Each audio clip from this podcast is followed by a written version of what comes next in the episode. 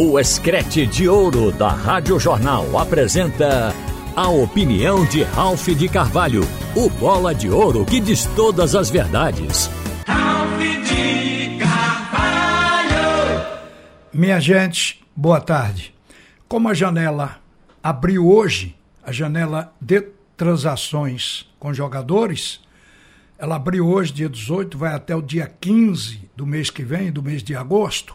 Muita gente pode imaginar o que é que o futebol de Pernambuco está precisando. Alguma coisa que não precisa da janela para poder resolver.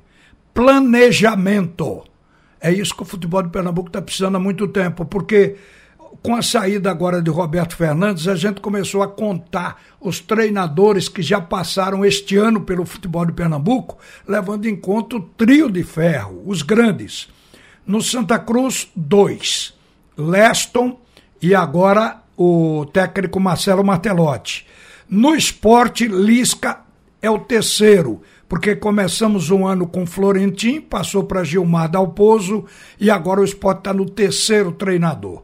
O Náutico passou por três, já vai para o quarto treinador. O Náutico teve esse ano Hélio dos Anjos, Felipe Conceição e em seguida Roberto Fernandes, que abre espaço agora com a sua demissão para o novo treinador que o Náutico está no mercado para trazer. Então a gente está percebendo que aqui é por acaso. Vai se contratando jogadores também sem esse planejamento, porque não tem uma pessoa de conhecimento atrás para fazer o planejamento e indicar as contratações. Então nós vivemos exatamente do momento. Tem um jogador disponível no momento, é bom, o custo dele é, é razoável, dá para o clube segurar, contrata sem indicação de treinador. Os dirigentes começaram, inclusive, a contratar por conta própria. E a gente vê que isso não está levando a lugar nenhum.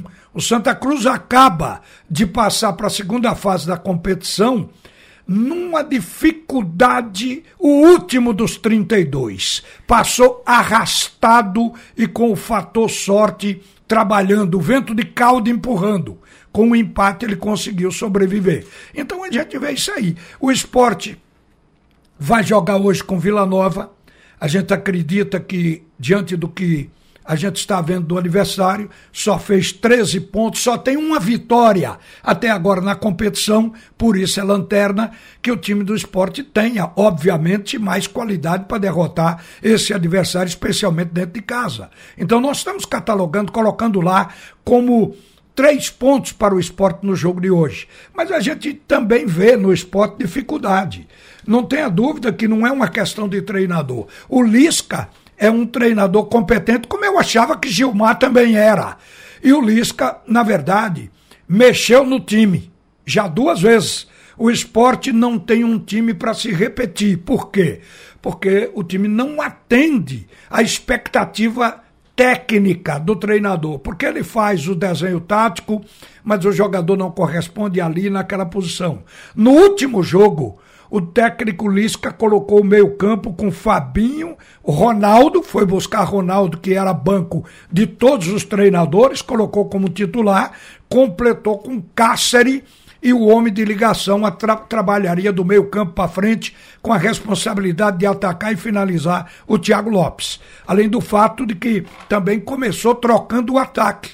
Colocou Raiva Negas, que na verdade virou um coringa, está jogando nas três posições ali da frente, mas vinha sendo um jogador de segundo tempo.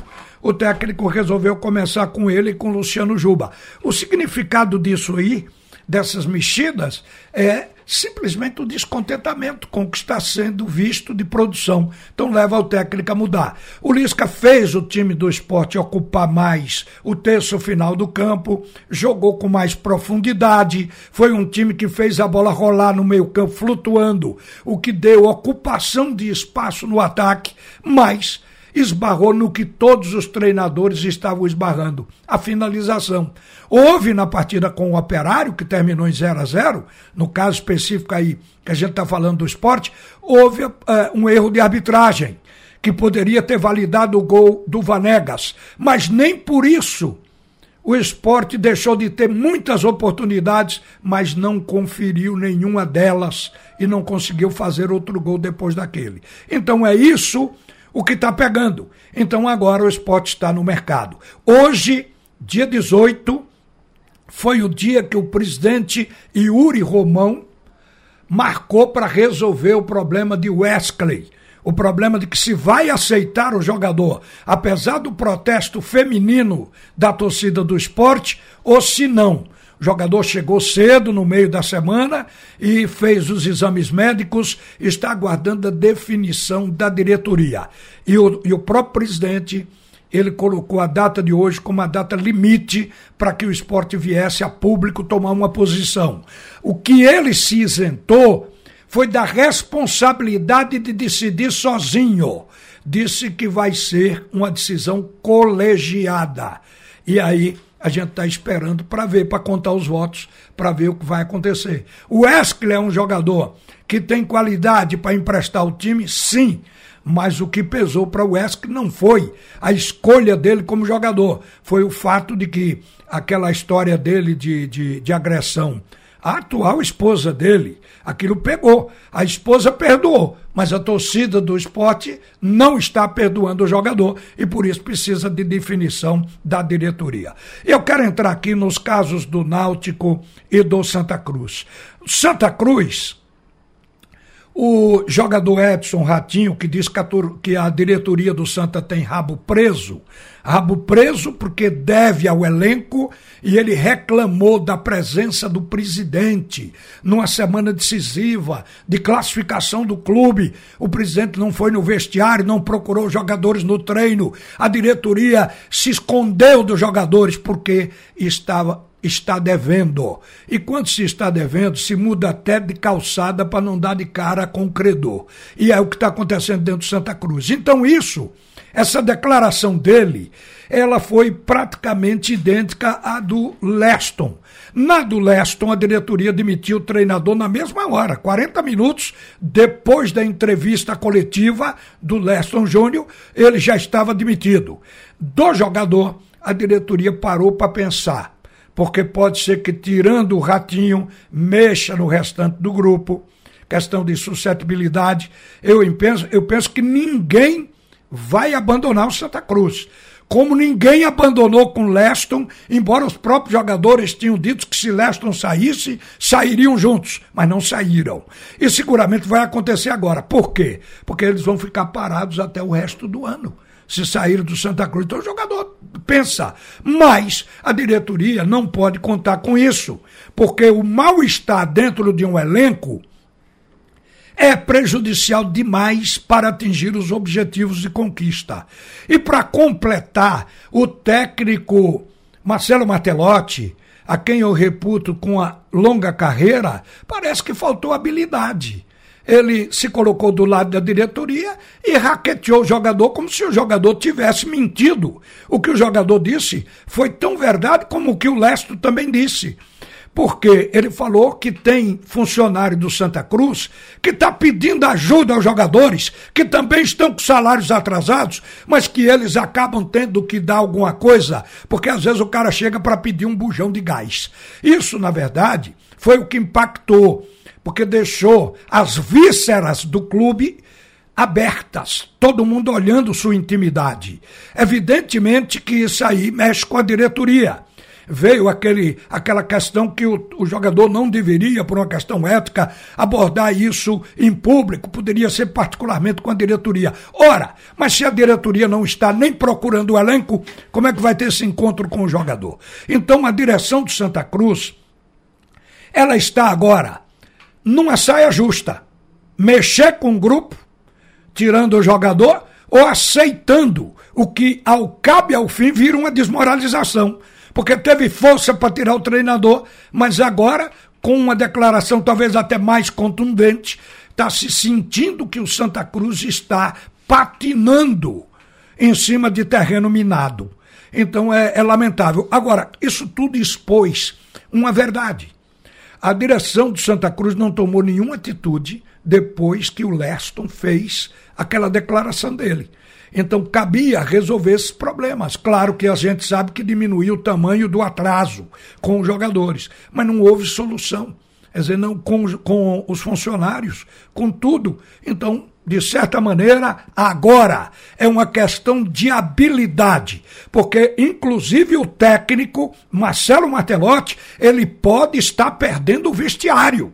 Se os jogadores tem líderes e conversam, vai ver que a atitude do treinador não foi de proteger os pintinhos, não foi de botar as asas por cima. Ele simplesmente poderia ficar isento de qualquer declaração. Só isso é um problema de diretoria. O meu caso é com o elenco, botar o time em campo para treinar. Simplesmente ele se isentava. Mas ele tomou posição que não foi do lado dos jogadores, isso também é um risco que nós só vamos ver no andamento, no passar dos dias, até onde o Santa Cruz foi atingido por esta sua crise, que é crise de gestão também. Agora, com relação ao Náutico, o Náutico resolveu tirar o treinador, está no mercado, o que se fala é que Eduardo Batista é o primeiro da lista. Eduardo Batista está desempregado, está em casa, porque estava treinando por último Juventude e foi demitido mês passado, automaticamente está disponível. E Eduardo Batista conhece o futebol de Pernambuco, já foi campeão aqui com o esporte, foi campeão de Copa Nordeste também com o esporte. Eduardo Batista passou por grandes equipes do futebol brasileiro, passou pelo Fluminense, passou pelo Palmeiras, dirigiu o Palmeiras, passou pelo Atlético do Paraná. O que você imaginar, ele na verdade foi um peregrino do futebol. Ele foi para todas as paróquias e pode estar voltando, quem sabe, a depender da decisão do Náutico ao futebol de Pernambuco. Eu considero um treinador de porte médio bom para o nosso futebol. Considero, sem dúvida, o Eduardo Batista um bom treinador. Agora, gente, o Roberto Fernandes, ele saiu, deixou para o Náutico um título. Isso é um legado da, do período dele. Roberto Fernandes, na verdade, ontem eu senti que o time do Náutico entregou o jogo a partir das mudanças que até foram forçadas. Porque o meio-campo deixou de ser pegador, abriu espaço, o adversário partiu para dentro, colocou jogadores velozes e virou o jogo. Ganhou por 2 a 1 um. Isso é acachapante dentro de casa, principalmente quando o time sai na frente e está ganhando o jogo e deixa o adversário virar. Isso causou o impacto para a saída de Roberto Fernandes. Agora, Roberto Fernandes tem muitos argumentos. Foi o treinador que mais perdeu jogadores tidos como titulares para o departamento médico.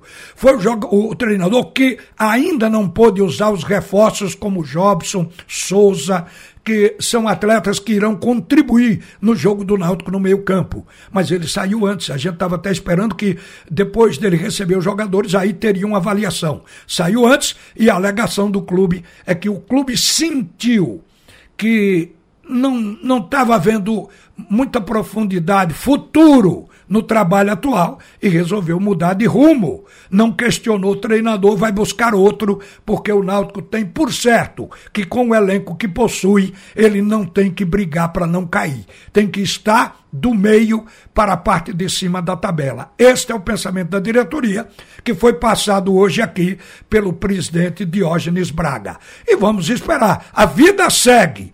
O Náutico continua e esperamos que a contratação do novo treinador realmente seja de alguém que tenha competência para aglutinar, arrumar esse time. E para terminar, o que ainda vai ficar faltando quando a janela fechar planejamento. Tudo isso que vocês estão vendo acontecendo é porque o nosso futebol não tem planejamento. Isso é uma questão cuja responsabilidade passa pelos três presidentes. Uma boa tarde. Você ouviu a opinião de Ralph de Carvalho, o bola de ouro que diz todas as verdades.